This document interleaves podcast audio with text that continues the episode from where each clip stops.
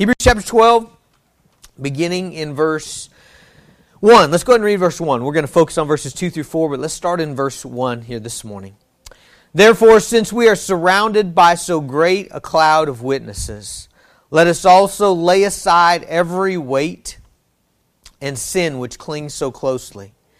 And let us run with endurance the race set before us, looking to Jesus, the founder and perfecter of our faith who for the joy that was set before him endured the cross, despising the shame, and is seated at the right hand of the throne of God. Consider him who endured from sinners such hostility against himself, so that you may not grow weary or faint hearted. In your struggle against sin, you have not yet resisted to the point of shedding your blood.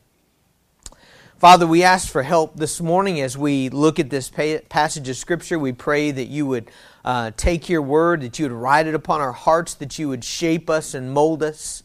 God, we pray that by faith we might embrace who Jesus is, what he has done, what he will do.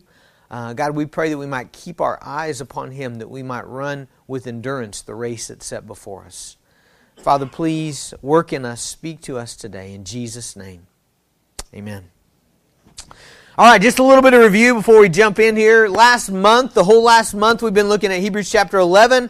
Uh, we've been looking at Noah's faith and Abraham's faith and Moses' faith and Joshua's faith and Rahab's faith and uh, just, just continually for about a month, a little over a month, actually five weeks probably. And then last week, we jumped into chapter 12, verse 1, where, where the tables are turned on us, and instead of looking at everybody else's faith, all of a sudden we are challenged to look at our faith, okay? So if you're a born again believer here today, then uh, just as Moses had his race to run, and just as Joshua had his race to run, and Noah had his race to run, just as all of those great men of faith had their, their, their, their race that they were tasked by God, their mission of God that they were tasked to run, so you've got one as well, okay? So I don't know if you realize that, but that the, the press is on you uh, now in chapter 12 that we have a race to run. We have an endurance race to run. So if you're a believer, you're in that race. Uh, the question is, are you going to finish? Are you going to run well? Are, are, are you, are you going to keep going? Are you going to quit? Okay, how are you going to run the race that's set before you? And again, it is an endurance race. Verse 1 points that out very clearly. Let us run with endurance the race that's before us. It's not a sprint. It's not how you do today. It's not how you do tomorrow. It's really how, how are you going to continue running in your life the, rest, the race that's set before you. Last week, we uh, likened it to the 2,650 mile Pacific Crest Trail. And we talked about how we've got to, if we're going to make that trail, we got to lay aside excess weight. We can't be just cumbered down by all kinds kinds of things in our life that just don't help us run. We, have got to lay aside sin that trips us up. And, and then today we've got uh, really the biggest danger that we're warned about in the race that we're running, and that is weariness and faint-heartedness. Verse 3 says, Consider him who endured from sinners such hostility against himself, so that you may not grow weary or faint-hearted. Okay, that's the big thing this morning, is that in your running that you not get weary and that you not get faint-hearted. Now, please understand that is different than tired. Okay? Uh, you're going to be tired, and in fact, I think it's a really good thing for you to be tired. I, I actually worry about Christians who are not tired. Okay? Uh, I know it's almost like a sin in our, our culture that we almost think that we, you know, we shouldn't be tired. We should always be completely well rested and you know have plenty of time for everything. Right? You should be like sitting around in your house saying, "Well, I don't have anything for for two hours. What shall I do? I guess I'll kick up my feet a little bit here. Maybe read a poem or two. You know, I mean, that's kind of the you know the, the image we have in our mind of how it ought to be, right? I mean, we ought to just have everything scheduled out, you know, never pressed, never, you know, never all kinds of needs, never people, I need to be here, I need to be there, I need to be ministering here, I got people, you know, we, we almost think in our minds that we shouldn't be tired. That's just not what I see in the scriptures. Man, when I look at guys like the Apostle Paul, the guy is literally pouring out his life, okay, for the mission of God. He's got this incredible mission of God before him and this limited amount of time to do it. And he's like, go, let's go, let's press, okay? So I don't think there's anything wrong with being tired. I think there's a lot right with being tired. In fact, I think if, uh, you know, we used the illustration of the marathon last week, you know, if you finish the OKC marathon and you're not tired, you know, you cross the line 26 miles and you're like, man, Hey, who wants to do it again? You know? All right. Either you're superhuman, you know, you're you're crazy, maybe. That's another possibility, possibly. Uh, probably that didn't even work, really. You're superhuman, or you didn't run very hard, right? You started last week and you've been at, you know, five Starbucks in between and, and took, you know, several motel rooms, all right? Uh, so, so either you didn't run very hard or you're superhuman because you ought to be tired. So, tired is not bad, okay? Weariness and faint hearted, that's a different deal. That, that's bad. Okay, now let, let me try to explain the difference between those. Uh, the word weary means fatigued and weakened from continual battles, discouraged, exhausted. Faint hearted is, is a Greek word made up of two, two Greek words. Uh, it, it's two Greek words. The one is for life or soul, your inner self, and the other is to give out, to give up. Okay, so it's like giving out in your life, all right? And, and, and, so when you, when you put these words together, what, what, what the writer's telling us is the big danger is that you will lose your will, okay? That you'll lose your will to run. See, that's very different, okay? It, you can be tired and still have an incredibly strong will, okay, to, to finish this thing and to, and, and to honor Christ and to go for the reward. Okay, but, but when you get weary and faint hearted, the picture there is of somebody who just doesn't want to run anymore. You know, I thought it was kind of fitting that we had this sermon on Mother's Day, right? Because part of being a mother is almost weariness and faint hearted are not words that are strangers to mothers, okay? Uh, especially tired, if you think of it in the sense of tired. Okay, but, but let, let, me, let me describe the difference between those. You know, I, I remember uh, lots of times, uh, I don't want to over exaggerate, there probably weren't lots, but I have five kids, and so there were some, okay, where, you know, kids not be sleeping and uh, be sick or whatever, be bad, and I would happen to be up in the middle of the night. Again, I don't want my wife to scold me. It wasn't a lot of times, but it was a couple. I remember this happening, and I remember being concerned about my wife. You know, I mean, just she's tired, she's fatigued. You know, she's been up, she's exhausted. It's been night after night. But but but I remember coming in several times, going downstairs or, or coming into where she was, and she'd be rocking the baby. And I remember, you know, there were times where she just looked bad. You know, I mean, she looked, you know, black circles, and you know, just hadn't slept, and uh, just felt horrible. You know, sometimes she looked a little like death, okay?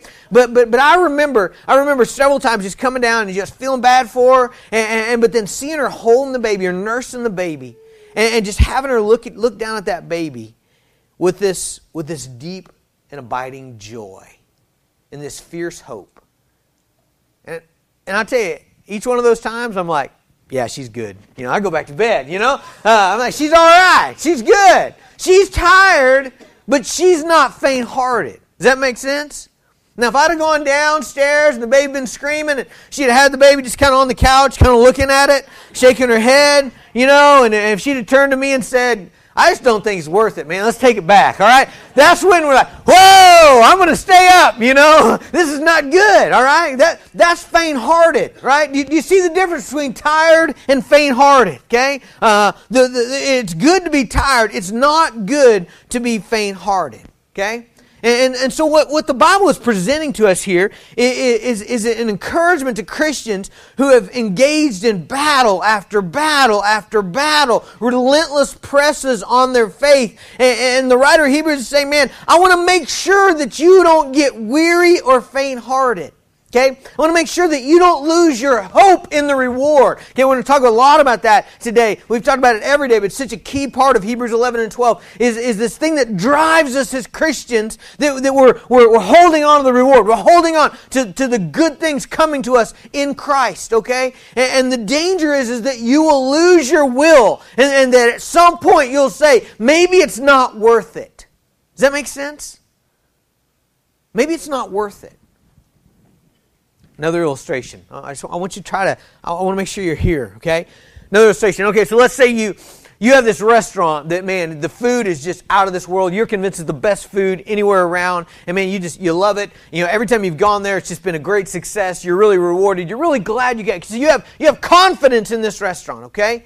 Now, let's just say that you plan on going there on Mother's Day. It's a special occasion. You got your mom. You're going to take her to this restaurant. And, and, and so you go there, but you, you turn around the corner, and, and then the, the street that the restaurant's on, I mean, it's just car to car traffic, you know? And you just, you know, you know, it's really unusual for Woodward, but you're just, you're just snaking along. You're like, man, okay, this is not good. I'm, you know, this, I don't like this. I'm, you know, but, but, but again, your confidence in the restaurant is so firm, right? The food is so good that you're like, hey, it's worth it. It's worth it, right? So you, you find a, find a place place to park. It's a quarter mile away. You know, you got to walk to the restaurant. And because it's Oklahoma, you guys seen the doors moving, right? You're walking like this in the wind. You got your mom, you know. You're like, it's worth it, mom. It's worth it, right? I mean, you're still geared up. You still got faith. Why? Because you're confident that it's worth it, right? But you get there, and the lady that's taking you, she's kind of rude to you. She's like, well, it's going to be 45 minutes to an hour at least, you know? And you're like, hey, no, no, no. This is worth it, right? And so, so you sit down on the outside the restaurant, and you Oklahoma wind, you know, beating your mom to death for an hour, and you're like, it's okay, it's what. So finally you get in, and you get in your table, and, and you get set down, but, you know, they've had to kind of crowd people in, and, and so you're kind of all nudged up there in the corner, and, and you got some family with five kids right beside you. It's Dirk's family. Five kids right beside you, and they're, you know, the kids are, you know, throwing fed, and one's, you know, throwing silverware and food, and the mom's weary and fatigued, you know, she's faint hearted, you know, on the table beside you, you know, amen. And at some point, you know, would there ever be a point where you'd be like, let's just go to McDonald's, you know? I mean, I mean I'm out on this, right? You, you lost hope in that it was worth it. Okay, does that, does that illustration make sense to you? This whole chapter 11 and 12, we've been talking about how faith drives us because faith is this confidence that God has something better. God has something awesome. He's got something glorious. He has a, a better land and a, a better hope and all those things in chapter 11. There, there's this glory that's coming to us. And what Paul, or what, whoever wrote Hebrews, what the writer of Hebrews does not want to happen is for us to lose our hope for us to say, you know what, it's just not worth it. I'm going to stop. I'm not going to serve anymore. I'm not, I'm not going to seek, the, seek Him in the Scriptures. I'm not going to pray. I'm not going to give energy and effort to this because I don't think it's worth it. I'm going to give my energy to something else that I think is worth it. That's what he's combating here this morning, okay? Now notice, the primary means of our not getting weary or faint hearted is the example of Jesus, okay? Last week we looked at, since we're surrounded by so great a cloud of witnesses, okay? So last week it was, look at all these people in chapter 11. Look at Abraham, look at Noah, look at Moses, look at Joseph, uh, Joshua, Joseph, Rahab. They're all testifying, man, God is worth it. God won't let you down. You know, you can trust Him. Okay, but today, the primary motivation of us not getting weary or faint hearted is Jesus himself, okay? So notice, notice verse 2, looking to Jesus. Looking to Jesus. Notice verse 3, consider him. Consider Jesus. Okay? So so the big thing in chapter in verses 2 and 3 and 4 is the example of Jesus motivating us to not be weary or faint hearted. Now, the first thing I think we can understand from this is that when we look to Jesus, we're not looking at other things, okay? So I, I think that's important, all right? Uh, what you're looking at when you're running the race of your Christian life is incredibly important, okay? And, and obviously, if you're looking to Jesus, if you're considering Jesus, you're not looking at yourselves. You heard me say it a hundred times. Navel gazing is one of the one of the worst things you can do in your Christian life, okay? It's, it's incredibly discouraging to have your, your eyes upon yourself. Now, I'm not, I'm not much of a runner at all, but I, I do try. Uh, I do try because I, I, I'm just, I cannot give up cheeseburgers, and so I've got to do something else that, you know, and that's not even working really. But anyway, I, I do try on occasion, and my biggest, my biggest obstacle to running, honestly, is, is I gotta, I've got to distract myself, okay? If I think about me while I'm running, okay, let me, let me just kind of show you how it take, I start off, you know, go start off from my house, and here I go. And, and right away, that my right knee has this little, like, click, this little, uh, little pain, just this little tinge in it, you know? I'll, I'll, I'll start focusing on that every time. You know, you know what I'm thinking? I'm like a block, and I'm like, I probably shouldn't be doing this. Dr. Kirkendall probably wouldn't want me to do this. This is probably bad on my knee, you know? And, and, and then, you know, I'll start thinking about my lungs, you know? I, I have a little asthma, so I, man, my lungs are burning. I just don't know if I'm going to be able to do this. Or I'm hot, or I'm cold, or I'm sweaty. I shouldn't have wore the sweatshirt. I needed the sweatshirt. You ever do stuff like that? I mean, I, am just, just, in my mind, I'm just thinking about me, and I just, it's hard for me to run. I, I mean, just because I just want to quit. Because all these things are telling me to quit, okay? And, and, and so what I found is, is that I've got to be distracted. I've got to have my, my mind on something else. Whether that be prayer requests, like I'll start praying, start asking God for things, and if I can kind of get into that mode where I'm thinking about the glory of God and thinking about the goodness of God, you know, a lot of times that will help me to run. Or even, actually, the best thing is if I have somebody to run with which that doesn't happen very often because there's not anybody that slow around that I know. But, you know, if, if I could find somebody who ran my speed, uh, I, I, that would be the best thing because I, I, would be talking to them. We'd have a conversation. I'd be thinking, they'd be asking me, you know, that, that's one of the great things about bike riding is you're riding together and you can actually just kind of visit and it distracts me from, from, from thinking about myself. I'll tell you the worst thing is my shadow. That My shadow makes me want to quit running worse than anything else, you know? Because, you know, sun will be coming out. I usually run in the early morning, sun's coming up, and I'll see my shadow and I'll say, who's that old man running, you know? Because he's kind of stooped over. His legs are barely moving, you know, just, just little bits. I'm like, who's that old man running? Oh, that's me, you know? That's not what I look like. You know, I look like Jason Alexander when I run, you know? I look like Logan Poe. That's what I think in my mind I look like. But when I look at my shadow, it's like, man, who's that old man? And, I, I just, it makes me want to be, it makes me weary and faint hearted. And, and so, first of all, when it says look to Jesus, consider Jesus, you got to stop looking at yourself. That just doesn't help. It doesn't help you run. It doesn't help you run to, to, to look at your, your, your obstacles and to look at your failures and to look at your past and to look at the, your difficulties and your disappointments and your pains and your struggles and your aches and, and, and all that you have. Man, that just does not help you run the Christian race. You have to relentlessly look to Jesus. Now, I really believe that looking to Jesus has a faith connotation to it, okay? So when the Bible says look to Jesus, I, I think there's, it's not just saying, hey, think about Jesus. It is saying that, but I think it's also saying put your faith in Jesus. Do you remember the Old Testament story where Moses, uh, the children of Israel rebel against God, and, and so they're, they're getting bit, bitten by serpents. Remember that? The serpents have attacked the camp and they're biting, you know, and all these people are bitten and, and they're going to die. You remember what Moses, God tells Moses, put a, put a uh, bronze serpent on a pole and lift it up, and then he, then he says, all who will come and look will live, right? All they had to do is look. Okay? Now, there, there's a connotation there of faith, isn't there? There's a connotation of the way that I'm going to be saved. I got to go do what God told me to do. I got to look to where God told me to look. And so I really believe when, when, when, when the Bible's saying here, looking unto Jesus, there, there's,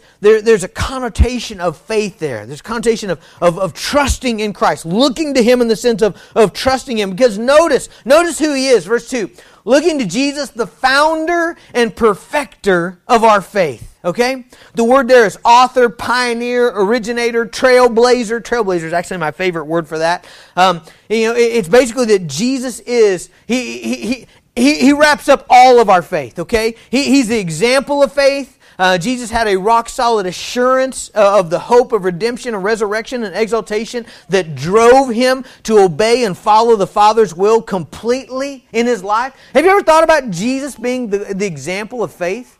You know, a lot of times we put Jesus in a category other than us, right? We're like, oh, yeah, yeah, I know Jesus did this, but he was Jesus, right? I'm not Jesus. You know, he was the Son of God, you know? I'm the son of Rick, you know? That, that, that you know, it's not the same, you know? Uh, but listen, Jesus is 100% God, but he was also 100% what?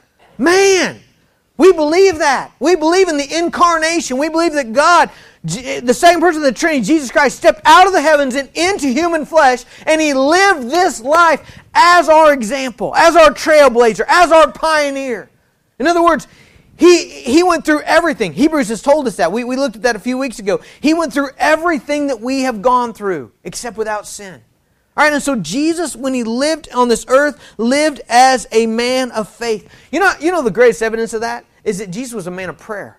I mean, how often, as you're reading through the Gospels, do you see Jesus pulling off by himself and praying? Now, listen, if he's not living by faith, he doesn't need to pray, right? If he's just controlling this out of his divinity, he doesn't need to pray.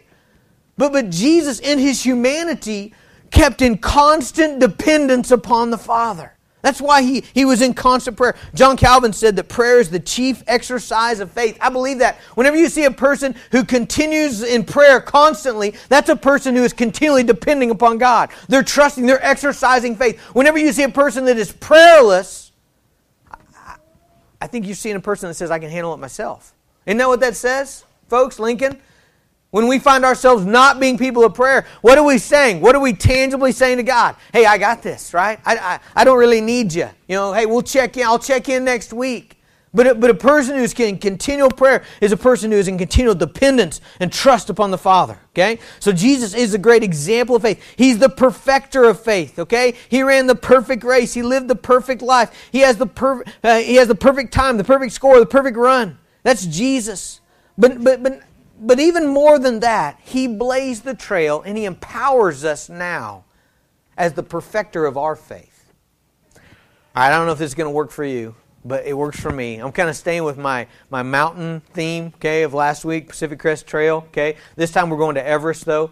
Here, here's, here's kind of the way I think of it Jesus is the perfect Sherpa, okay? Now, you know what a Sherpa is, right? They're the Nepalese guys who, who you know, were born and raised up at the high, high altitude, and their, their lungs have a greater capacity uh, to perform at high altitude and low oxygen than everybody else's. That, you know, just their, their body chemistry is different because of, of, of where, where they've lived and how they're adapted. Okay, now the, the Sherpas, you know, you always hear about these guys that climb Everest. Yeah, they're not the heroes, okay? The, the, the, they're, they're the people that are standing on the Sherpas who have gone before them and have laid the lines. There's lines all the way to the top of Everest, okay? There's Sherpas that went and laid those lines, okay? Not only have they done that, but they've taken the oxygen and the camps to go ahead and, and place those up on, on, on the base camps, the three or four camps that are all the way up Everest, so that when the guys climb up there, they've got, they've got a way to rest and, and to be recouped and revitalized and before they make their next their next run, the Sherpas also climb with the guys, okay? You hire them, they climb with them. They carry your extra oxygen tanks so that when you get to the top, you make it. But why did you make it? You made it because you had a Sherpa, all right? That's why you made it. This is uh, from uh, one of the news sites. That, you, know, you knew there was a big avalanche uh, um, back at the end of April, right? 15, I think, 16 Sherpas were killed. Um, this, this is a quote. Sherpas opened the route on the Nepalese side of Everest through the treacherous Khumbu icefall. They fix the climbing lines all the way to the summit of Mount Everest. They transport the equipment to make camp. They climb the next, next to their clients while carrying their oxygen and food, and they rescue them when they're in danger. When I read that, I thought, that's what Jesus does for us. I mean, right? I mean, He blazed the trail. He laid the lines, right? We're just following His lines. You know, he, he, he, he, He's provided the equipment and the rest and the power through the Holy Spirit. Okay, the whole way that we might believe. I mean, really, we believe because Jesus has enabled us to believe, right? We, we, we, we all, and then He climbs with us. He's always present. The Bible tells us that He's our, He's our constant intercessor. He rescues us. That's through prayer. I mean, I mean, we, we live by faith because Jesus enables us to live by faith. Now, looking to Jesus provides not only just inspiration, Okay, I, think that's probably where you might go with this passage. Is when I look to him, I'm inspired. That's that's great. That's true, but but it also provides real power. Faith is the thing that releases God's power into our life. Have you noticed that in the scriptures? Faith is the thing that triggers God's power into our lives. Okay, do you, do you remember? Uh, the, Jesus, the, they're on the, the, the Sea of Galilee. There's a great storm. Jesus comes walking on the water. Peter's like, Jesus, you know, is that you? He's, yeah, it's me. And Peter's like, Tell me to come to you. And Jesus is like, Come on. And Peter gets out of the boat. And you, you remember that story? What, what's the whole deal? As long as he's what? Looking at Jesus. As long as he's, his eyes are fixed on Jesus, what is he able to do? He's able to walk on water. Okay? So, so there's, there's grace and power that's released simply by him looking to Jesus. But you remember what happens when, when, when, he takes his eyes off of Jesus and onto the storm and onto his circumstances, onto himself? What happens? He sinks. Okay, and so I, think what the writer of Hebrews is doing here is giving us more than just inspiration. He's giving us practical theology that as you look at Jesus, you, you're given power. All right, so, so you're running your race in the Christian life and you're hitting battle after battle, struggle after struggle, discouragement, despair, pain, difficulty, right? The process of you looking to Jesus, all right, of you, you focusing on Jesus, trusting Jesus, looking to Him in faith, holding on to Him, releases God's power in your life, enabling you to keep running. Looking to Jesus is a transforming effect. Listen to 2 Corinthians 3.18. This is one of my favorite verses. You've heard it from me many, many times. 2 Corinthians 3.18, And we all, with unveiled face, beholding the glory of the Lord, are being transformed into the same image from one degree of glory to another. For this comes from the Lord, who's the Spirit. Okay, that, that verse tells us how we are changed and transformed as Christians as we behold the glory of the Lord. All right, so, so the process goes like this. As I see the glory of Jesus, as I see His faithfulness, as I, as I look to Him and see His, his, his work for me, His intercession for me, his, his sacrificial death for me, His glorious resurrection for me, as I look to Him, as I, as I trust Him, as I put confidence in Him, I'm transformed. Okay? So I look to Him, I see His glory, I'm transformed. I'm, I'm, I'm made different, I'm sanctified. All right, and so, So looking to Jesus is not only inspiration, it's also power. Okay? Now, let's what about his example? Let's look here. Verse 2. Looking to Jesus, the founder and perfecter of our faith, who for the joy that was set before him endured the cross, despising the shame, and is seated at the right hand of the throne of God. All right, now this is some practical stuff here about how, how did Jesus run his race, all right? How did he run so well? How, how, how did he endure all that he endured? And then the simple answer to that is for the joy that was set before him, okay? I mean, can you imagine a race where there is zero, there is zero hope of any benefit? Okay? So imagine a race in your mind where after you run it, you're not any more healthier than you were. Okay, imagine a race that you run it and your cholesterol goes up and you gain five pounds. All right? Imagine a race where uh, after you run it, there's no glory, there's no winning. Nobody's there to see it. You finish out in some, you know, back alley where, where there's no, no finish line, there's just a line on the concrete, but nobody's watching, nobody knows that you did it, no, there's, there's no prize, there's no celebration, there's no other runners, you know, that you can kind of pat each other on the back, high five, we made it. Okay, imagine a race where you take away all the joy set before you. Now ask yourself, would you still run it? And it, the obvious answer is no, right? No way would you run that kind of race, okay? But the Christian life is not a race like that at all. Okay? The, the foundation of chapter 11 and, and, chapter 12, we've seen it over and over again, is that faith is rooted in this, this, this deep confidence that God will not let me down. Okay, let me walk you through that again. Hebrews 11, 6. Without faith, it's impossible to please Him. Whoever would draw near to God must believe that He exists and that He rewards those who seek Him. Okay, what is faith? It's believing that God rewards those who seek Him. You, you know how you can tell a person from faith from a person who, who isn't a person of faith? The person of faith says this Man, I can trust God. He's going to make it worth it. It's going to be worth it. Whatever I, whatever I got to do to follow Him, whatever I got to do to seek Him, whatever I got to do to hold on to Him, it will be worth it. The, the person who's not a person of faith says, Hey, Jesus is a pretty good idea, but you know what? I'm not going to struggle. I'm not, I'm not going to go through any difficulty. I'm not going to put myself out there because I'm not convinced it will be worth it. That's the difference between a person of faith and a person who's not a person of faith. All right, so verse 6, it's grounded in believing that God is a rewarder of those who seek Him. Now, let's look how that's played out in other people's lives, okay? So, Hebrews chapter 11, verse 10. How about in Abraham's life? For he was looking forward to the city that has foundations, whose designer and builder is God. What's Abraham looking to the whole time he's wandering around the promised land? He's looking forward to this city, this celestial city. Look at verse 16.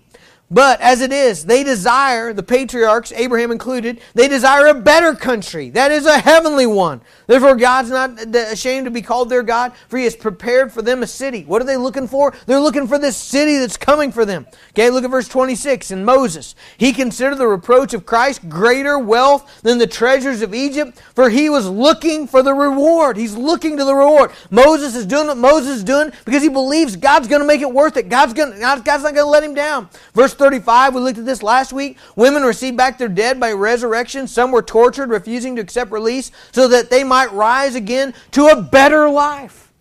You see the common thread in all those? Faith is convinced God won't let me down. There's something better for me. I'm going to trust Him. I'm going to follow Him. To obey Him. Why? Because He won't let me down. There's something coming for me that's glorious and great in Christ. I, w- I want what God has for me. I want God. And so in verse 2 it says, Looking to Jesus, the founder and perfecter of our faith, who for the joy set before him endured the cross, despising the shame, and is seated at the right hand of God. So what's, what's happening with Jesus? As Jesus is running his race, you know what he's doing? He's thinking about the joy set before him. What, what's he running into? He's running into the blessing. Right? So as he's on the cross, he's thinking about the glory of God that's coming. He's thinking about the redemption of your soul. Man, have you ever considered that Jesus is thinking about his bride, the church, as he's being scourged and whipped, and at any time he can call the deal off. At any time, if he loses his will, he says, Enough, that's it. It's over, it's done. Okay, but God, Jesus won't do that. Why? Because he's thinking of his church, he's thinking of the glory of God. He's thinking of, of, of, uh, of being exalted. Okay, notice in verse 2 where he ends up. Okay, he's seated at the right hand of the throne of God. He, he has that on his mind. And so when we look to Jesus, What, what are we looking to? We're looking to the joy that's set before us. Just a real practical note here. How do you set that before you? How, what's the process of that?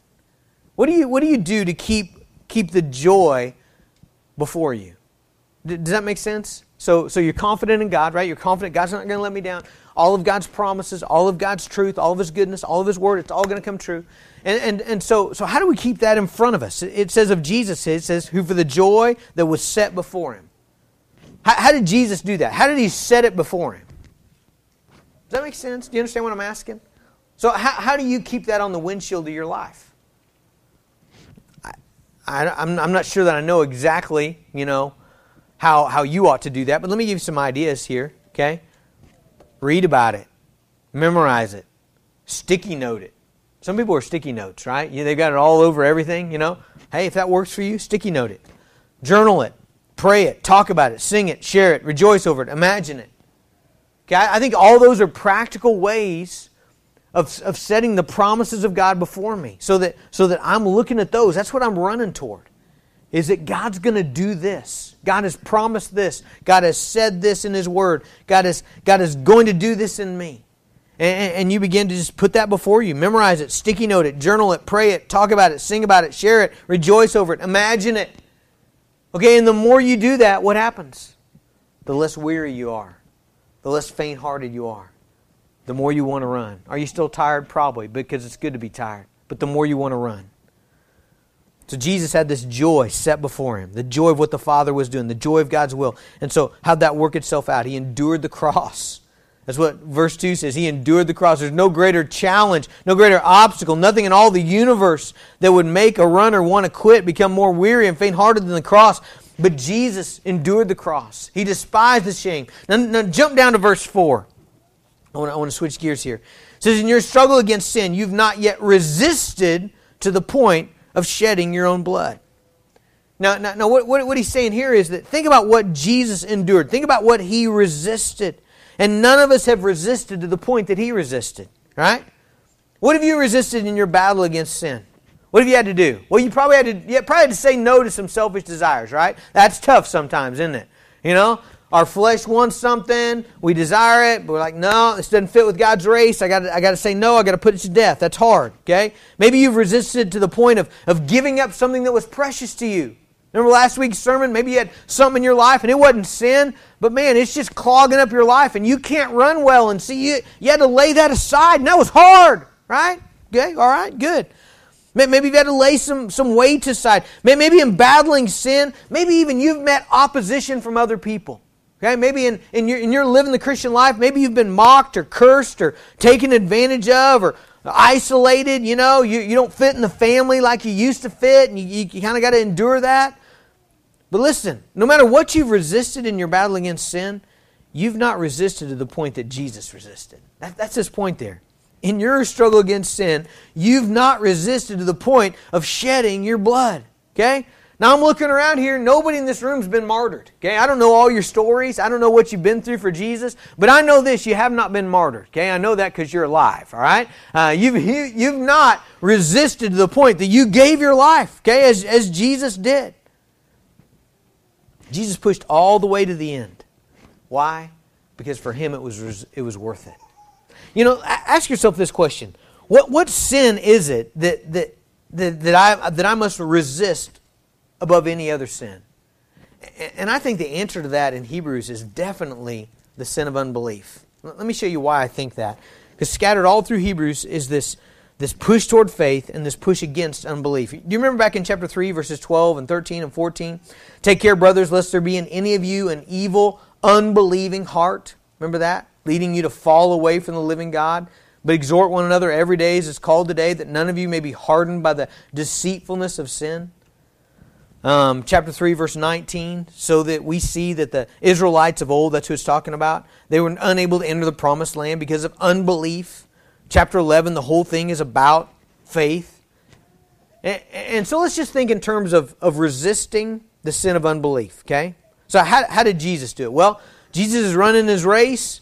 He's trusting his Father. He's trusting that God's going to reward him, that he's going to be exalted, that the church is going to be born, that you're going to be redeemed. He's got all that before him. But Jesus had to struggle against unbelief. Now, he did it perfectly, but, but he struggled against the deceitfulness of sin. Okay, sin wanting to tempt him to be unbelieving. Remember his wilderness temptations? He's out in the wilderness, right? He's been hungry for 40 days. I would dare say Jesus beats us there too. I don't, has, anybody, has anybody fasted 40 days? I, I cannot put myself. Has anybody fasted four days? Four hours, 40 minutes, you know, you got a snack in your purse right now, don't you? You know, uh, we, we don't know a lot about that, probably, okay, but Jesus is, he, 40 days, he's not eating. And you remember the devil comes to him, he's like, man, God's not taking care of you. Hey, you got the power. Just turn these stones into bread, man. You got Panera right here around you, you know? Man, you can make it happen. There's nothing wrong with that. He's tempting Jesus to be unbelieving right? To not follow God's plan. God's got a plan. God's got him out in the wilderness. God's had him fasting for four days, 40 days. Why? He's got to trust God, right? He, he won't step out of that. Same thing with the other two temptations the throw yourself off the temple and the devil coming to him, hey, I'll give you the whole world right now. I mean, those are all temptations for Jesus to, to yield to, hey, I'm going to step out of God's plan because this is, this is easier. Jesus won't do that. Okay, so, so Jesus battled the deceitfulness of sin. He battled the, the slander of men. He battled his own disciples, disappointing him time and time again. He, he battled the rejection and betrayal and physical torture of the cross. All the while, he had a grip on his Father, trusting God's will, that God's will was leading him to glory for the joy that was set before him. Guys, that's how we got to run. That's exactly how we've got to run looking to Jesus. We're about out of time here. I'm going to skip to uh, the end here. I, I think it's helpful. This is last point. It's helpful to remember what we're not facing or enduring or struggling against our race. Let me read verses 3 and 4 again. Consider him who endured from sinners such hostility against himself, so that you may not grow weary or faint hearted. In your struggle against sin, you've not yet resisted to the point of shedding your blood. N- notice the way that's framed. Notice he's saying, hey, think about what you haven't endured. Do you see that, everybody? Are you still with me? Come on, I, I said we were shutting down, but don't, don't lose. Come on. All right, see, he says, see what you haven't resisted. See what you haven't come up against. Now, now, the reason I think that's really important is because normally when things are difficult, it's the, way, it's the way it is in my life anyway. When things are difficult, when I'm facing struggles, you know what I want to do? I want to magnify my struggles to an unrealistic difficulty. And I fuel that by comparing them to other people. Isn't that what, do you do that? Anybody else? Um, just me? But when, whenever I'm facing hard times, what, what do I want to do? I, I, I want to, it goes something like this. Man, my service for Jesus is harder than everybody else. You know, no, they don't give as much time as, as I give. When I'm constantly criticizing, Michelle's not, you know, and I, I, I, got, I, I work harder than the rest of my family, you know, and I'm, I'm treated poorly compared to how my friends are treated. And people don't know what I'm going through. They've got it all so easy. And I've suffered more than the rest of the people in my small group.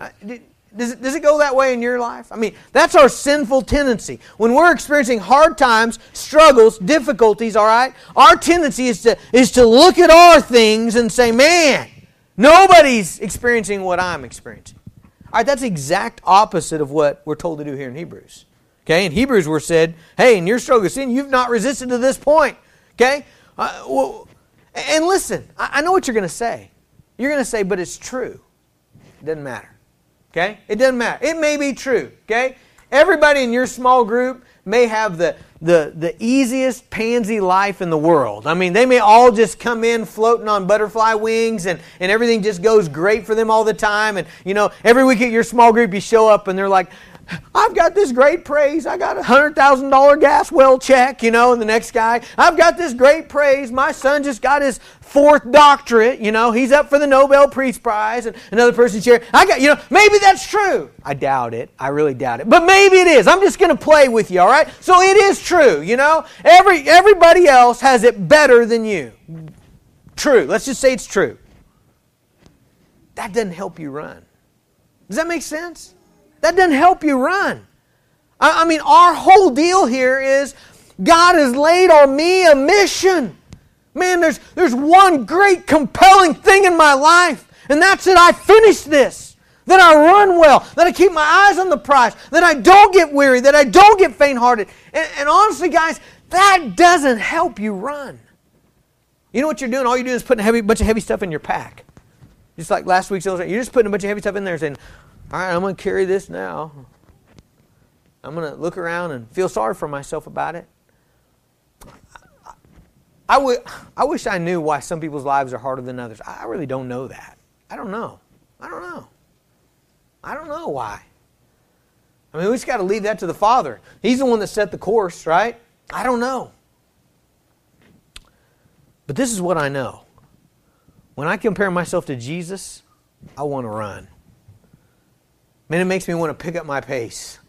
I'm like, dude, when I look at what he deserved and what I deserved, I'm getting a great deal here, okay? When, when I look at, what, look at what he went through for what I'm going through, man, God is blessed. Makes me want to run, okay? When I look at the rest of you guys, depending on my vantage point, it makes me want to slow down, right? Isn't that, isn't that what, what thinking you got all this on you? Isn't that what that makes you want to do? You know, when you look at yourself and you're like, man, I'm carrying 100 pounds and this guy's only carrying 20. I'm justified in taking a nap, right? I mean, that, that's, what we, that's what we think.